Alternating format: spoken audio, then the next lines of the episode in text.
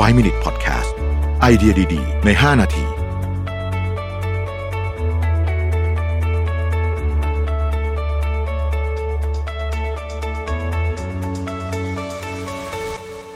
สวัสดีครับ 5 minutes นะครับ คุณอยู่กับประวิทยานุสาหะครับ วันนี้เอาเนื้อหามาจากหนังสือเล่มเดิมนะฮะ Super Level CEO Samsung ผู้เขียนนะครับ วันนี้หัวข้อคือ เหตุผลที่ผู้นำต้องเป็นหนอนหนังสือเออน่าสนใจไหมเราเคยได้ยินนะว่าคนที่เก่งๆทั้งหลายเนี่ยเขาอ่านหนังสือเยอะมากบิลเกตเอยอีลอนมัสสตีฟจ็อบอะไรต่างๆนานาเนี่ยนะครับ แล้วทำไมเหตุทำไมถึงต้องเป็นหนอนหนังสือด้วยนะครับเขาบอกว่าอย่างนี้ครับ วิธีการพัฒนาความสามารถที่มีประสิทธิภาพที่สุด คือการอ่านหนังสืออย่างไม่หยุดยัง้ง หากจะกล่าวว่าวิสัยทัศน์ของคนเรานั้นมาจากการอ่านหนังสือก็คงไม่ใช่เรื่องที่เกินจริงเกินไปนะจริงๆบิลเกตส์ก็เคยพูดเรื่องนี้นะครับเออพูดถึงบิลเกตส์หลายท่านคงจะทราบว่าบิลเกตส์มี Think Week ก็คือสัปดาห์ที่เขาเนี่ยไปคือคือเขาตัดขาดจากโลกภายนอกทุกอย่างไม่มีไม่มีอะไรเลยเนี่ยนะฮะไปอยู่ในกระท่อมในป่า แล้วก็มีหนังสือไปตั้งตั้งสองสัปดาห์นะครับไม่รับโทรศัพท์ ไม่อินเทอร์เน็ตไม่อะไรใดทั้งสิ้นนะอ่านหนังสืออย่างเดียว เขาบอกเขาอ่านหนังสือแล้วก็นอนแล้วก็กินแค่นี้นะฮะออกกำลังกาย แต่กลับมาเนี่ยเขาจะได้แผนการเจ๋งๆมาสำหรับ Microsoft ไปอีกทั้งปีเลยนะครับเพราะฉะนั้นเนี่ยก็เห็นว่าเรื่องการอ่านหนังสือเนี่ยมันมีมันมีความเกี่ยวข้องมากๆนะครับกับวิชั่นของผู้นำนะครับมันเป็นการเพิ่มประสบการณ์ทางอ้อม ทั้งยังเพิ่มขอบเขตความสนใจและพื้นที่ทางความคิดนะฮะตลอดจนพัฒนากล้ามเนื้อความคิดทำให้มีทักษะการตัดสินใจที่ละเอียดรอบคอบ การได้เห็นว่าหนังสือเล่มนั้นๆเนี่ย เขาเล่าถึงการรับมือของผู้เขียนหรืออะไรต่างๆ อย่างไรเนี่ยนะครับ จะช่วยเสริมพลังแห่งจินตนาการได้นะครับ ดังนั้นบ่อยครั้งเราได้เห็นภาพผู้บริหารระดับโลกจดจ่ออยู่กับการอ่านหนังสือ บางคนเลือกอ่านหนังสือตามนักธุรกิจระดับโลกนะแต่เขาบอกว่านี่ก็ไม่ใช่วิธีการที่ถูกต้องซะทีเดียว เพราะว่าคนเหล่านี้จะพยายามทำตามมุมมองของคนอื่น การเรียนแบบอย่างง่าย ๆ คือปัจจัยที่ขัดขวางการเลือกที่สมเหตุสมผล นิสัยการอ่านนั้นเรียนแบบได้และควรเรียนแบบด้วย แต่เราควรจะเลือกหนังสือที่ด้วยตัวเองนะครับ ผู้เขียนเนี่ยบอกว่าเขาชอบอ่านหนังสือหลากหลายสาขา ส่วนตัวแล้วสาขาที่ช่วยสร้างวิสัยทัศน์ ให้มากที่สุดคือสาขาที่เกี่ยวข้องกับวิวัฒนาการนะครับเขาบอกว่า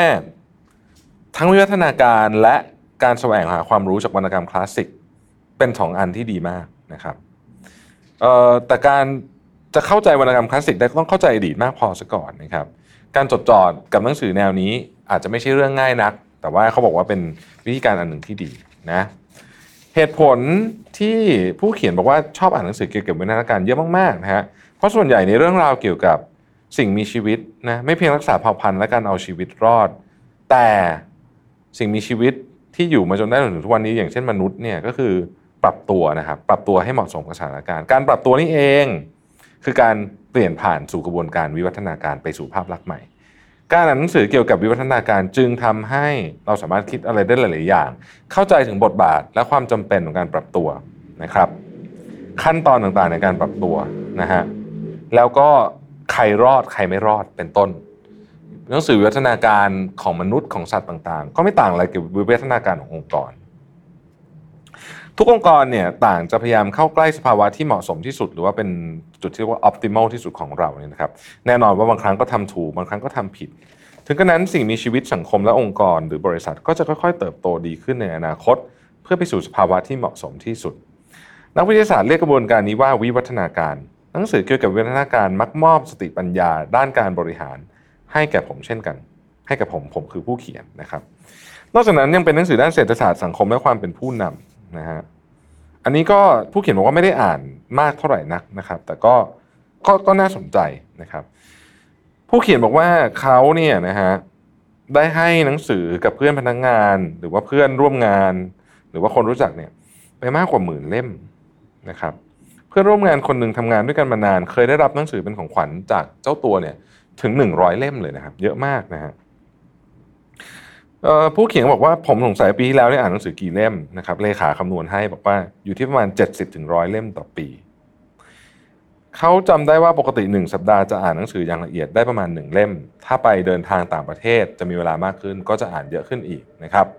1ปีอ่านหนังสือ 10ถึง100 เล่มแต่จริงๆแล้วมีหนังสือ1ใน3 เท่านั้นที่สร้างแรงบันดาลใจให้กับเขานะครับ แล้วก็บอกว่า ไม่ได้หมายความว่าหนังสืออ่านจะดีทั้งหมด หนังสือบางเล่มเนื้อหาใช้ได้ หนังสือบางเล่มเนื้อหาใช้ไม่ได้นะครับ ก็ให้เลือกเอาละกันว่าอันไหนดี หนังสือไม่ได้เพียงให้ความรู้เท่านั้นแต่ยังช่วยเวลาเพิ่มเวลาคิดด้วยนะครับเขาบอกว่าการอ่านหนังสือเนี่ยนะฮะมันเหมือนกับการพยายามจะเข้าใจเจตนารมณ์ของผู้เขียน โดยมีสื่อกลางเป็นตัวอักษรนะครับ ถ้ากล่าวถึงในกรณีนี้เนี่ยผมก็อาจจะมีคอมเมนต์ได้เยอะนึงผมคิดว่าหนังสือเนี่ยมันช่วยเราเนี่ยนะครับในแง่มุมของหลายเรื่อง ตัวเนื้อหาหนังสือเองเป็นส่วนหนึ่ง แน่นอนนะฮะช่วยเพิ่มวิสัยทัศน์มีตัวอย่างเข้าใจโลกอะไรต่างๆมากขึ้น แต่มุมหนึ่งที่เป็นบทบาทสำคัญมากของหนังสือสำหรับผมก็คือว่าหนังสือเนี่ยมันช่วยปรับกระบวนการทางความคิด เวลาเราอ่านไปเยอะเนี่ยนะครับกระบวนการทางความคิดของเราเนี่ยมันจะมีลอจิกมากขึ้นเพราะเราอ่านในหนังสือมาเราจะพบว่าอ๋อทำแบบนี้มันจะเกิดเรื่องนี้ขึ้นทำแบบนี้จะเกิดเรื่องนั้นขึ้นลอจิกพวกนี้เองนะครับที่มีคุณค่ามากสำหรับคนที่เป็นผู้นำนะครับ เพราะฉะนั้นอยากให้อ่านหนังสือกันเยอะๆครับแล้วพบกันใหม่พรุ่งนี้นะครับ สวัสดีครับ 5 Minute Podcast